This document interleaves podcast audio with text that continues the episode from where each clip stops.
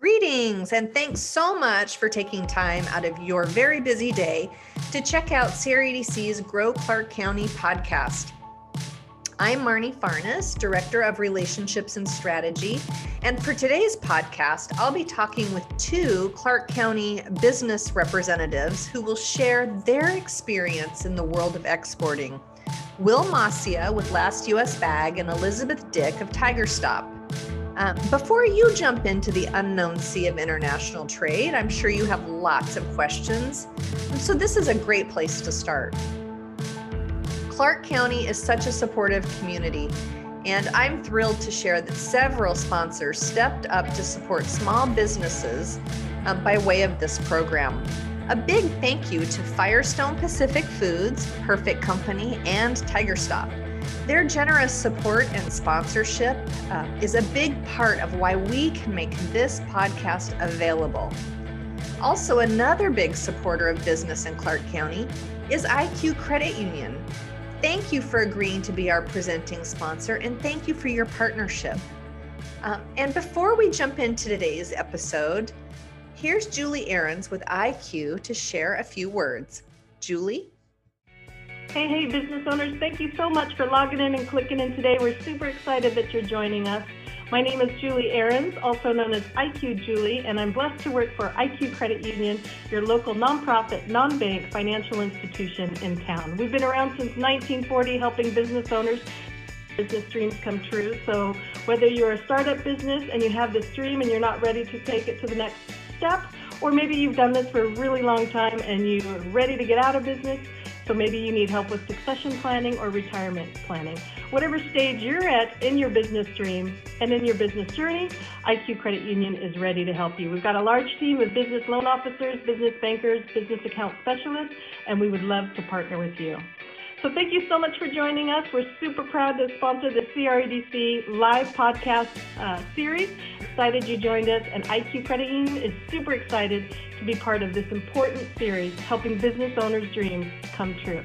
So next time you need a business loan, business account, or some other business service, we hope you'll consider IQ Credit Union. You'll be glad you did. Enjoy. Hi, Elizabeth and Will. Hello, hello. How are Hi. you, Marnie? Great. I am thrilled that you both agreed to join me. It's great. Thank you. Of course. Thank you yeah. for this opportunity. For sure. So, as I told both of you, and I'll tell listeners, Grow Clark County podcasts are aimed at supporting small businesses and entrepreneurs. So, the topic today on exporting will be a good one. And um, you both have different experiences and vantage points, which will be definitely relevant to a variety of businesses and situations. So, good. yeah, so I'm gonna can offer. Yeah. Yes. So um, let's just jump in and start with you, Elizabeth. Maybe you can share a little bit about yourself and Tiger Stop. Absolutely. Thank you, Marty. Um, so my name is Elizabeth. I am the sales and marketing director at Tiger Stop. And Tiger Stop is a manufacturer out of Vancouver, Washington. Um, we essentially, the easiest way to describe it is we uh, replace the need for a tape measure. We make an automated tape measure. Um, and one of the areas that we address is manufacturing problems. So we, we like to consider ourselves the solution to problems with inefficiencies and waste and accuracy, yields, productivity. Um, so that's really where we step in. And we've been manufacturing since 1994 here in Vancouver, Washington. And we are also have a global presence. So we manufacture out of Virden, Netherlands. And um, we sort of got started. Um, actually, my mother and father started the business um, 27, almost 28 years ago, sort of accidentally. Um, my father had a, a, cabinetry shop, a kitchen cabinet shop, and he suffered a lot of issues with finding skilled labor uh, folks who could cut material, um, whether it be wood or vinyls, plastics, accurately and repeatably. Um, so he had a lot of waste, a lot of miscuts, a lot of rework, um, create a lot of bottlenecks downstream. So he decided that he would invent the machine um, to solve his own problems. And my mother essentially said, All right, I support you, but if this doesn't work, you have to get a real job. and he went to his first trade show. Uh, mm-hmm. They both went.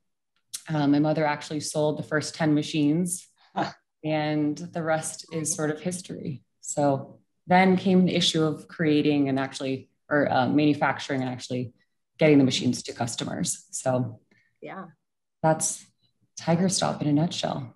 Love it. Go Mary. Yes, exactly. Oh, that's great. Um, and I can't wait to kind of jump more into how you got started over there in the Netherlands and elsewhere. So that's Absolutely. coming up soon. Yeah, good. Hey, Will, tell Hi. us about you and Last US Bag. Well, so Last US Bag was started in 2001, roughly, and uh, we are a cut and sew textile manufacturer in Vancouver, Washington.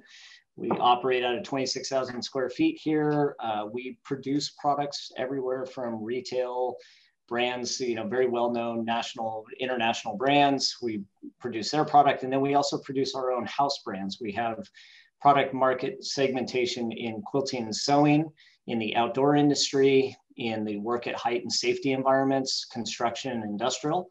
And then we do a host of other OEM projects that we work on for other brands that are uh, you know, everything from a, a, medical device carrying case to a knife sheath. So a wide variety of products that we produce. I am the, uh, I guess, managing partner of the company. I've um, pretty much share most of my time in the R&D design. I'm a designer by trade. And um, so I spend most of my time in product development and the sales and marketing of those products and channel integration for our products as they go to market. Very good. So you both are creative people um, in the sense that you're both in marketing, and so you've kind of got that business slash creative thing happening. Absolutely. Mm-hmm. We like to consider ourselves a, a, marketing company that just so happens to manufacture machinery. Yeah. There you so go. Branding is everything. The tiger, fast and accurate every time. Yeah. Exactly. Very good. So, what I'm hoping that listeners will take away from this episode is that exporting can be a great way to take your business, a business, to its next level, but not always. And so sometimes it's best just to focus domestically. And so you both bring um, just great experiences with this topic to shed some light on um, on both realities. And so, Will, I want to start with you and talk a little bit about Last US Bags exporting story. Sure. So can you tell us a little bit about that? Yeah, it's sad. It's a really sad story. oh, no. yeah, um, it, it not in a good way. In a good way. So we had the idea. To, we work with a major uh, sewing machine manufacturer. There's really only three in the world. And we work with one of them who asked us to start to place our products in Canada. And so in, in uh, you know, conjunction with some of their efforts, we did that. And we had the idea that there may be an opportunity for us to sell our products in Canada in greater volume with the dealer network that, that we knew existed there. So we went through a program with Impact Washington and Export Council, and we did some work on identifying how we were going to do that. We put a plan together. Um, I think it was uh, it was well enough thought out that we could justify the venture. And mm-hmm. so we started by uh, positioning products in Canada with distribution partners and we placed a fair amount. And then from there, we did not realize the expectations that we had. Mm-hmm. And so um, it was one of those situations where we were holding on too long. You know, we we we thought we had done enough research on the market, and we hadn't. Mm-hmm. And we mm-hmm. did not understand our consumer in Canada near as well as we thought we would.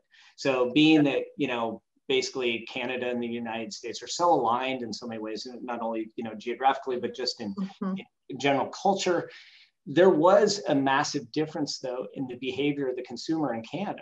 And we didn't expect it to be as dramatic as we thought as it ended up being.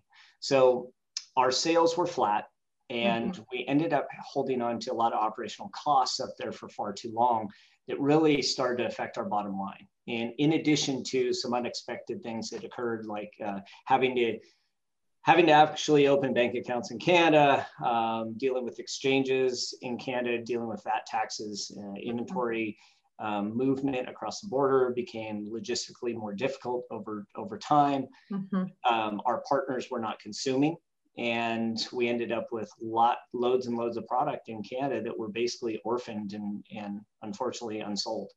So that was um, it was my project, and I mm-hmm. took it on, and I uh, realized quickly that it was it wasn't going to be the success we hoped it would be, and I did hold on to it a bit too long.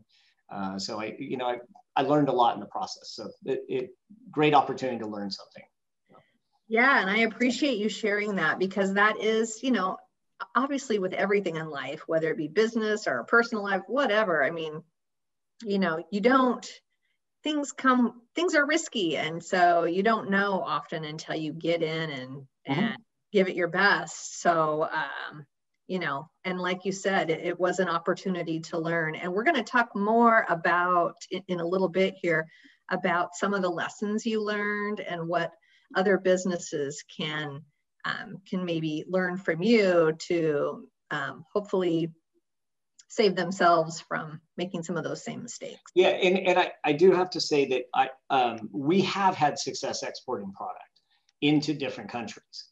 This was the first time that we tried to make a significant physical impact in a country where we were placing a large volume of goods in that country mm-hmm. to to move. And it was a dramatically different um, effort than what we were used to. So um, in, the, in this particular case, it had a higher risk than, than we realized. Sure. So, um, all right. So Elizabeth, um, your story is different. And so we want to hear from you as well. Yeah. So um, I think everything for us really comes back towards our mission. Um, Tiger Stop works um, on supplying equipment that helps um, lots of manufacturers um, in tons of industries, whether it's metalworking and woodworking, aerospace, automotive. Um, what we like to do though is we want to empower those local manufacturers to be globally competitive.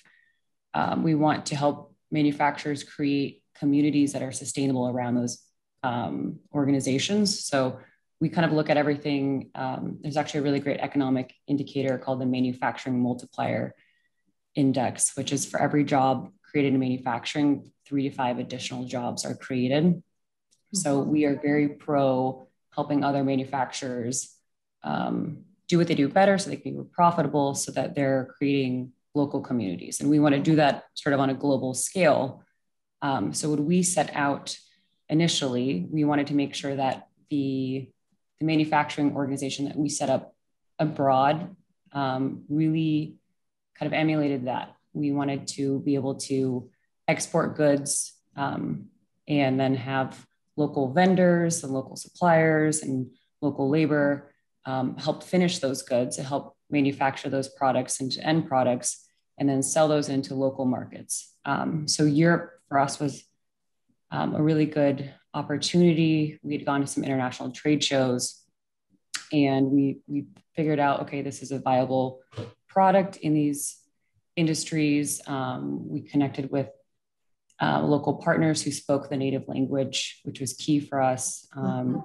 In the Netherlands, um, speaking Dutch is essential. Um, the Dutch are very, very educated people too, and they're in close proximity to, France, Belgium, Germany. So um, having a partner who could speak all of those languages was very key for us as well.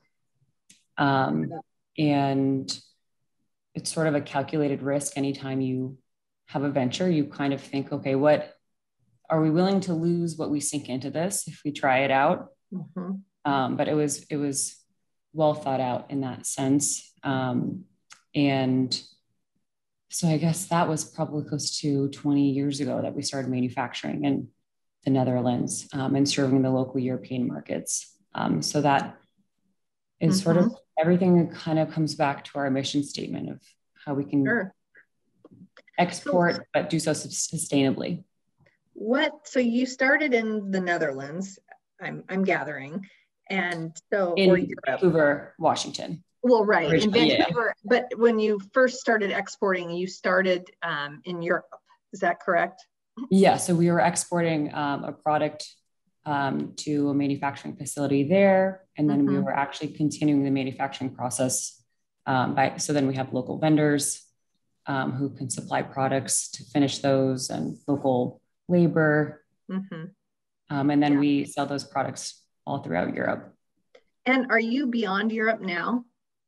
We are. So we, um, not in terms of manufacturing, but we have distribution partners um, pretty much all over the globe. We have them in um, Africa and Australia, North mm-hmm. America, South America, okay. Canada, Mexico. So really Very having good. cultural sensitivity, I think, yeah. is is very important. Understanding, yeah, how to communicate a message. We could have an advertisement out in the U.S. that if we sent in Europe or mm-hmm. it could offend the local population accidentally. We have some taglines that are um, yeah. funny to folks here, but maybe not so there. So just right. understanding yeah. who you're talking to and your demographics, I think is, mm-hmm. is important. Um, yeah. yeah. I've read that and, you know, that's so curious uh, what did you have um, a team working on this or did you have somebody who just on your team that was just really good at doing all this type of research what what were the early um, i'd have to say it was really my, my father so he okay. had experience working in the industry in the woodworking industry he mm-hmm. made connections gotcha. Uh, for decades um, had attended all the international shows Mm-hmm. Well, obviously now with COVID, uh, doing that, but there's a lot, a lot you can do online these days. Right. Um, but. I think, yeah, once he set, we set up shop here in the U.S., we tried to just kind of figure out how we could um, find, I guess it's a culture carrier in in Europe. So mm-hmm. keep the same culture of the company, um, but at the same time have the sensitivities to sort of the local markets. Yeah. Um, sure. And then there's a whole host of advice in terms of just the logistics of setting up that I could go into, or if we want to touch mm-hmm. touch on a little bit later. But yeah, for sure, we will. What I think is really cool, mm-hmm. Will and Marnie, is that um, we're both sort of small to medium sized businesses, and I think a lot of folks can think, "Wow, I'm I'm way too small to even start this adventure mm-hmm. into exporting," but um, I think it's 2.5 trillion dollars of exports come out of SMEs, small to medium sized enterprises. So we are really kind of at the forefront here. We're not talking about these big Fortune 500 multinational companies. It's, it's power in numbers. So I don't yeah. think people should preclude themselves from the conversation. No, exactly. And that's exactly why I wanted to do this episode because, you know, if nothing else, it's worth considering. And like Will, you made your points are um, are definitely um,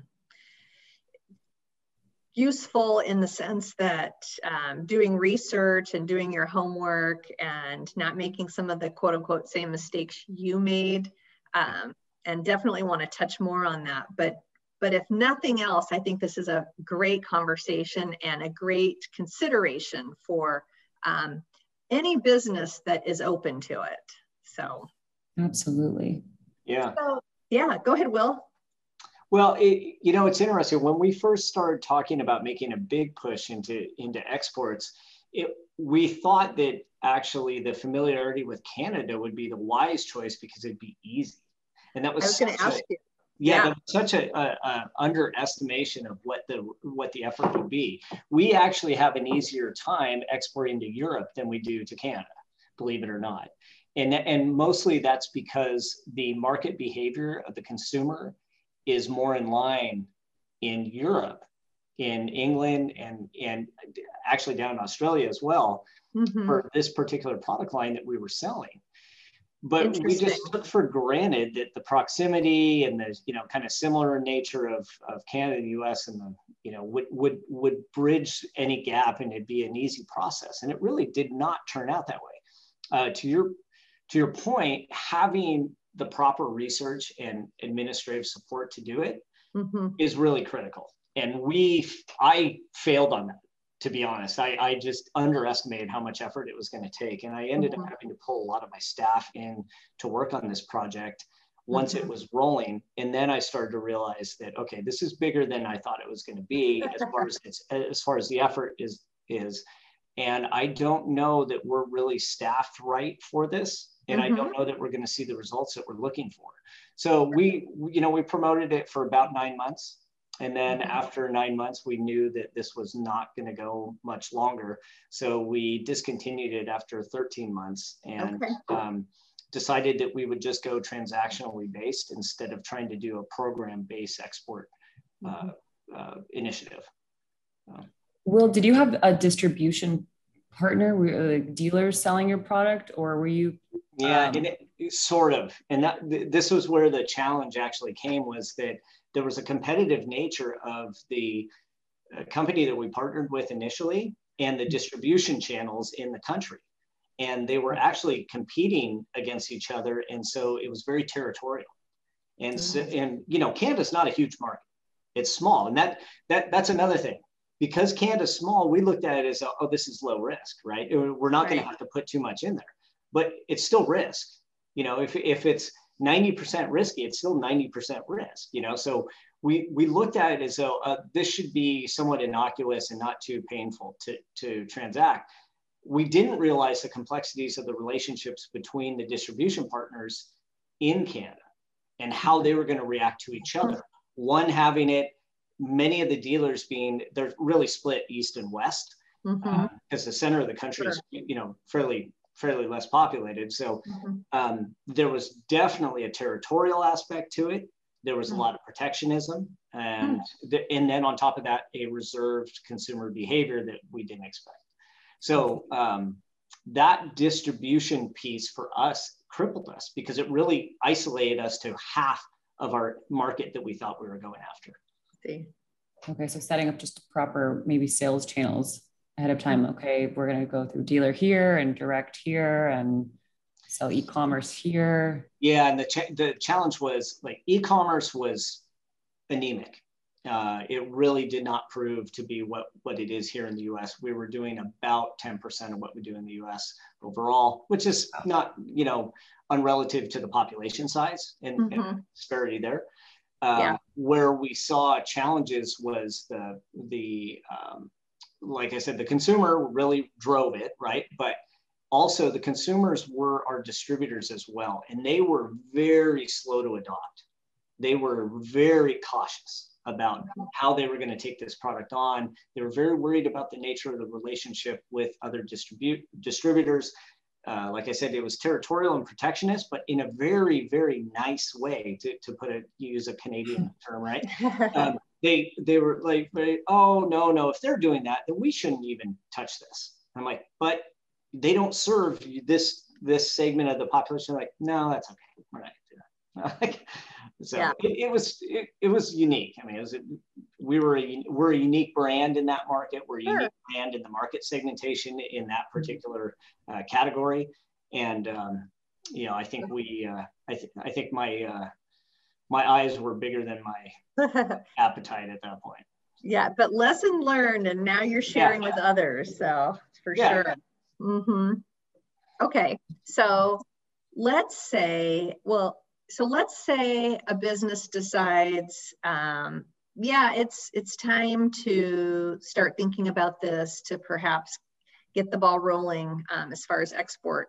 Um, what are some tips or some insights on how a business might investigate target markets or do their homework, um, maybe researching potential competitors or um, different strategies. Elizabeth, do you want to start? Sure. Um, Google, I think, is a step one. Yes. Google. Uh, you need to find out if, well, number one, if is your product unique um, is it a, ser- a service or a product that that industry or market would not have otherwise if you weren't in the picture?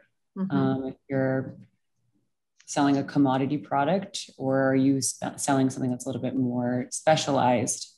Um, so I guess for us, it's it's sort of mm-hmm. we were able to kind of enter some of these markets because we were we're offering a product um, that is affordable to people and can it's new to them and it's sort of an ancillary tool that they can attach. Like if somebody already has a drill or a chop saw or an iron worker or a very basic tool to make something they attach our product to it. Mm-hmm. um, so for us it's just a question of barrier to entry. So um, we were able to determine kind of fairly quickly this is 20 or so years ago that this is sort of an innovative product that no one had ever seen. We were at trade shows back then. Mm-hmm. And the market feedback was, oh my goodness, wow, where has it been? I need one now. so um, I think now it's a little bit trickier without having those kinds of international trade shows, but you can still do a lot online. Yeah. Um, I think social media is a huge, huge untapped resource for mm-hmm. folks in manufacturing. I don't think the average manufacturer does a good job with their social media, but I think um, there's endless opportunity there. So, um, and then I think talking to local organizations, Columbia River Economic uh, Development Committee, for example, um, mm-hmm. Mm-hmm. talking to government officials, um, the US Department of Commerce, mm-hmm. I think is a great, great resource. Um, so, yeah, I, th- I would I would start there, doing homework. Good thoughts. I, I think you brought up a really good point, Elizabeth. Is that how unique is your product, right? And and that's one thing that I probably we have a very unique design in our product, but the product itself can be replicated. And on top of that, we're importing the product and then sending it as an export, right? So there's an additional layer of, I guess, dilution in its integrity. And when I say that, I mean, we lose the opportunity to really control the narrative around it because we're mm-hmm. not ultimately manufacturing that one product. Now, as a, as a it's a it's a separate component of our business. It wasn't unique enough.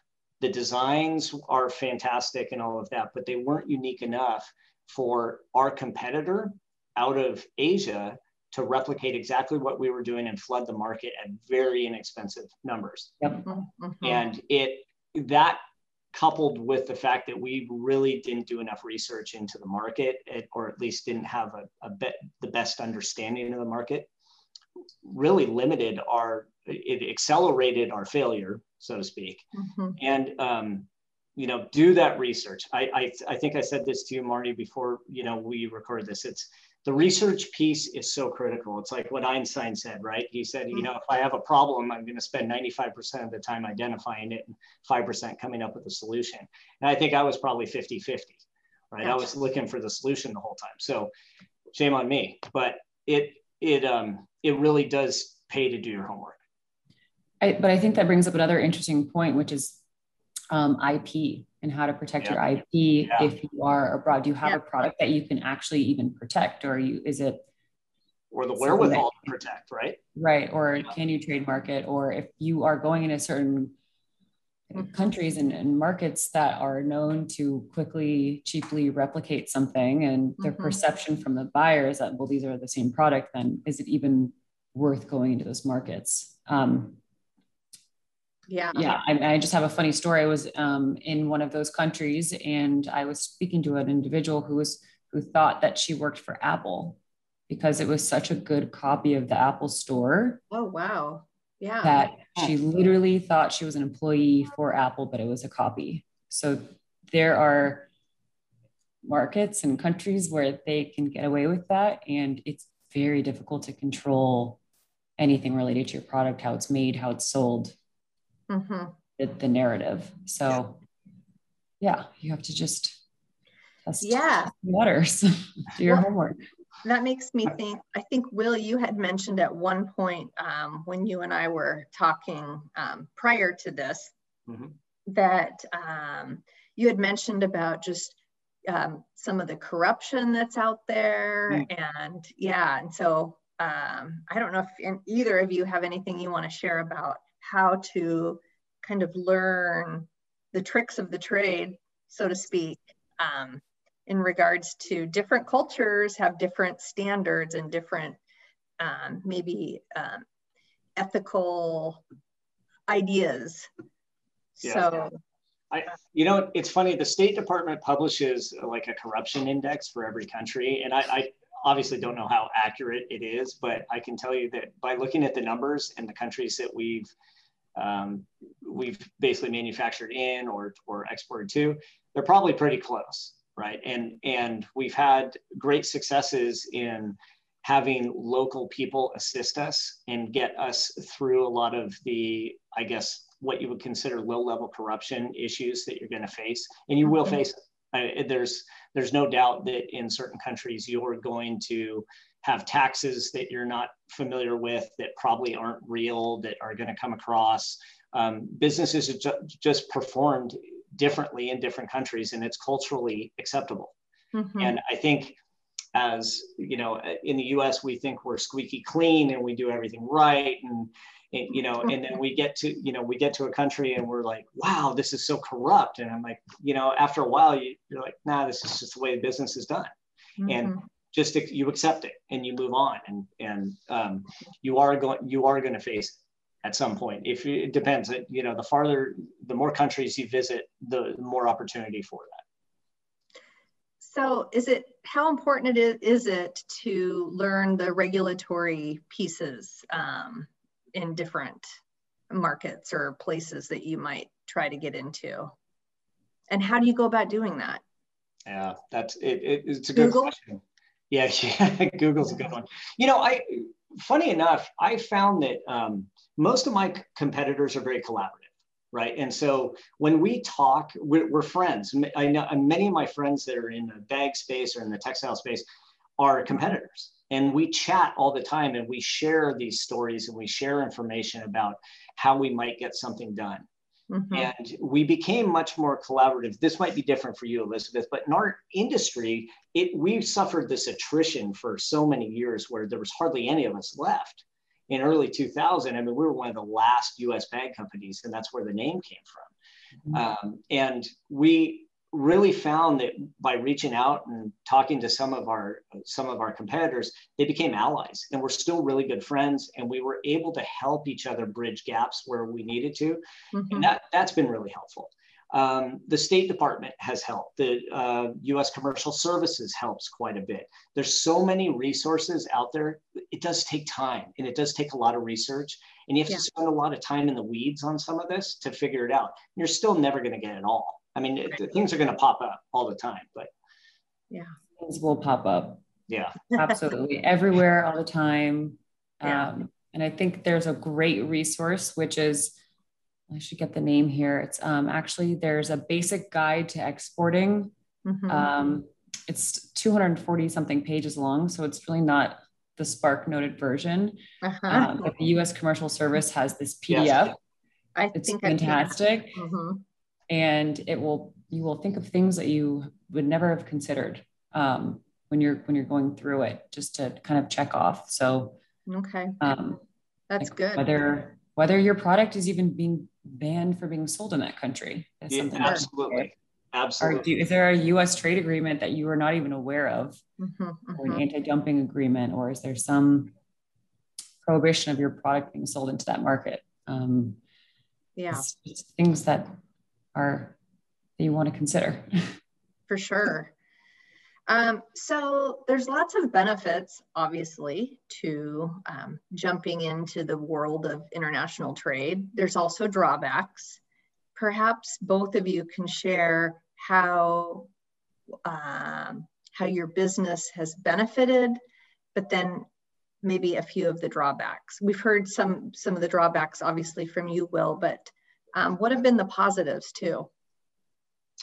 you know for me it's really been a matter of refocusing i think we what we were doing was we were spreading out beyond our borders prematurely because we hadn't really captured the entire audience that we have in the united states alone and what i refocused my efforts on was how do we get how do we go deeper into the people that are in our tent already mm-hmm. and how do we support them better and we've been a better company for that because we've been able to manage our clients and exceed their expectations versus you know really where we spread ourselves we spread ourselves too thin at one point and sure. um, you, you, know just it, it, that's been the biggest benefit and i haven't need we've still continued growth year over year without mm-hmm. having to go outside of our four walls yet which sure. is great that's as good that's great how about you elizabeth um, benefits for us of just a really it goes back to the mission again. I'm sorry, we're going to repeat it again empowering local manufacturers to be globally competitive. So we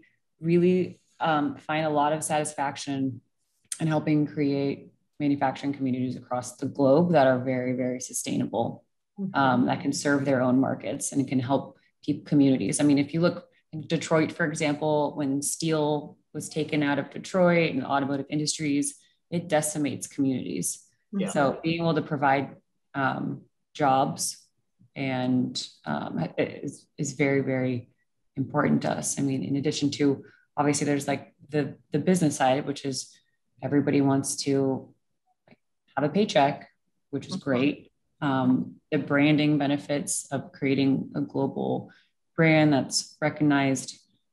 Um, but it definitely has not been easy. Mm-hmm. It's called work for a reason. and we've definitely made mistakes. I mean, there are a lot of lessons that we've learned about what to do, what not to do. Um, and I, I would just say, step one, if you do decide to go down this venture, is to get a really good freight forwarder. Yeah. You need to have a really, really good partner who can help organize all of your shipments and logistics and can help get the product to the final destination. Mm-hmm. We've used DHL, uh, Mainfreight, Omni Logistics, uh, but you really need to have partners. This isn't something you can really do yourself without having some of that infrastructure set up. And you need a you you need a website that's global. Mm-hmm. You we've tried to get away with websites before that had um, auto translation functions, and we were hoping that could work. And the messaging is completely distorted and it's not getting to the audience correctly. And um, you really have to invest, I think, in a, a, a multi-site that has actual native speakers creating content around your manufacturing or your company um, so that you can communicate your messaging. Um, heat treated pallets, that's something that you probably don't think about every day. Right. If you're exporting, you need to have a huge stash of those. So the, the little things. That. Yeah, tell us about tell us about those. You you have to you must have them when you're um, exporting goods internationally. You have to have, everything has to be sanitized and treated and clean and clear from cooties so that when your product gets across internationally, cooties no cooties. um, certain things you just expect to be sort of problematic, like uh-huh. uh, ocean shipments. There will be delays when that cargo gets on that ship, it's gone and there will be delays. We just saw this huge example in the Suez Canal of yeah. what uh-huh. can go uh-huh. wrong when you're yes. exporting goods. So, yeah, uh-huh. conversations around air freight, uh, ocean freight, and then there's added expenditures. Right. So it's a constant kind of juggle, and you you also have to pay attention to what's going around. Um, like the right now the global supply chain is sort of out of whack. Mm-hmm. Like lumber prices, for example, are up like 230%. mm-hmm. So if mm-hmm. you're producing a product or you're exporting a product that has any sort of lumber in it right now, you have really have to look at kind of global pricing structures and you know when to buy, when to sell. It's it's interesting. So it's not yeah. easy, but it doesn't have to be so daunting. And there's a lot of good partners that can help you with it. You know, sometimes just picking the right distribution partner, they'll handle mm-hmm. the majority of this for you. And that that can solve your problem. We have that in Germany and in the UK for us, where mm-hmm. we really don't do much other than put product on a pallet and get it ready for shipment. And a heat treated pallet. A heat treated pallet, yes. and and and um, you know obviously understanding the labeling requirements of each country is important um, i mean there's a lot of little nuances that you have to go through but those distribution partners oftentimes will facilitate so much of that and they'll they'll handle so much of it for us because they want the opportunity to sell your product mm-hmm. and that's the, that's just a great advantage to leverage Absolutely. that's a good thought shifting directions here um, one question i want to be sure i ask is so like if we if my business um, starts the exporting thing happening and um, you know it's it's to be expected i think for many businesses for it to be um, bumpy at first. And so will you talked about the first nine months um, being flat what can a business expect? And i know this is it just depends but when should a business um, kind of not panic but realize how do they spot the difference between this is just uh, the beginnings of a new process and mm-hmm. this isn't working? Well, I think, you know, ultimately what we didn't do well was set a defined budget for how, you know, both in time and in resources that we were going to potentially uh, put into this. And I think that's important because there should be a scope and there should be a range that you're comfortable with. And if you've exceeded that range, there has to be some hard decisions but that should be established ahead of the venture. And because we're, you know, we're a small company, right? I mean, I'm 25 mm-hmm. employees. So, you know, I, I wear a lot of different hats. I take the garbage out. I make, you know, I flip burgers when it's, you know, sure. picnic day, right? Yeah. I, sometimes I take for granted the fact that I, you know I can get a little bit lackadaisical about how I go about things. I'll say, oh, you know what, you, you know what, let's just stretch it out for a couple more weeks and see how it goes, right? Right. And that discipline I've learned over time, you know, and it's, I am much more rigid about defining what the scope of the project is and sticking. Mm-hmm. I think that's yeah. just good advice. Although I'm probably not one to give great advice, I think that is good. You advice. are. You are giving great advice. You are giving great advice. Yeah, for sure. I just don't listen to my own the problem. yeah. Well, you learn as you go, right? Yeah. For sure. Yeah, I have, to, I have to kind of parrot everything that you said. You sort of have to put the plan together ahead of time and um, invest in it what you're willing to lose. Yeah. So Good set point. that, Good define that budget, and mm-hmm. it's sort of sort of like any uh, engineering initiative. You always beta test. You're never even anything you do. You're never going to be fully live. Even if you're launching a website, you're going to launch the beta test, find all the bugs, yeah, fix the bugs, release mm-hmm. version two. So I, I, don't think it should be mm-hmm. such a yeah, it's such an endeavor. You should dip dip your toe in. There you go. Yeah. so winding down here, curious and you've shared so much information. So, uh, but I want to give an opportunity in closing for you to share any little bits of advice um, to others um, that we haven't already shared. Great question. You, you know, find a great mentor that's done, had success like Elizabeth. You know, find someone that that's had great success and and and see if you can extract some of that knowledge ahead mm-hmm. of time because boy, I, can, I can tell you if I had someone that would have guided me through that a little bit more, we would have done things differently. We may have had success, but I, I wouldn't say that. It, but it, I really, you know, I used some basic council leadership, and things like that that were effective, but it really mm-hmm. didn't tell the whole story. You know, it didn't tell me exactly what I was going to experience, and so you know, finding a good mentor in the process might help. Mm-hmm. Yeah, yeah, and if if anybody is interested in find connecting with a business that's um, a few steps ahead, if they reach out, if any of you reach out to me, then I'll be happy to try to connect you. And that's one of the things so that he does do. So for sure, you do that so well. yeah, we really do. So yeah, thank you. It's so important. So thank you. Yeah. Well, you know, Elizabeth, did you have anything or? it's okay if you if you don't, but I just I just had something it popped out of my head for a second. Okay. Um, I think it was just around just sort of continuous education. Um, people are buying very differently. And it's constantly changing. There are constantly new ways to buy products. There mm-hmm. are new social media platforms being developed every five seconds. We just had to create a TikTok account for the first time. I have oh my no gosh use TikTok, yeah. but I think in order to reach the next generation of sure. Buyers, we're gonna we're gonna try it out. So it's sort hmm. some, of being flexible. Some tiger stop videos. Some tiger stop videos. Yeah, I'm, I'm afraid I am. I'm probably 20 years older than the average user on that platform. So they're so entertaining though, aren't they? They they really are actually. you can kind of go down some rabbit holes there. Oh yeah. But I think constantly just yeah, constantly educating yourself and being aware of ch- changes in buyer patterns, I think. No, that's right. Um, Sage advice. Well, thank you both for sharing your experiences and all of your experiences uh, can be celebrated for sure, um, even if it sort of seems like maybe they can't or they shouldn't be. They should be. You know, fail well and fail yes. often. Yep. Yes.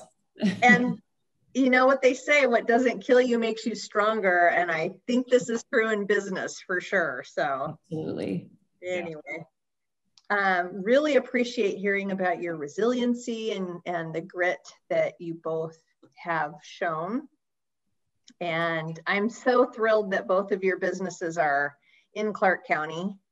Thrilled. And We're thrilled to have you in such close proximity. So thank you. And thank you for this opportunity to, to join your podcast. Absolutely. This Absolutely. is this is the exciting part of my job is connecting with great people like you and seeing your businesses um, you know through the mostly good times but even the times of struggle because that's just how the world works right Mm-hmm. Absolutely. Good. Well, thank you both. And thank you. Can't thank wait you. to talk to you again. See you soon. Thank you, Marty. Thank you, Will and Elizabeth, for sharing your experiences. So, listeners, as you can see, sometimes the world of exporting is messy and challenging. It can also be the very thing that takes your business from good to great. So, no matter what, um, it doesn't hurt to consider the possibility. Thanks so much for joining in, and we have more podcasts coming one in July and another in September, all geared toward helping small businesses to succeed. The team at CREDC is dedicated to helping your business. If you have any questions following this podcast, be sure and reach out and we'll do our very best to help. Until next time, take care.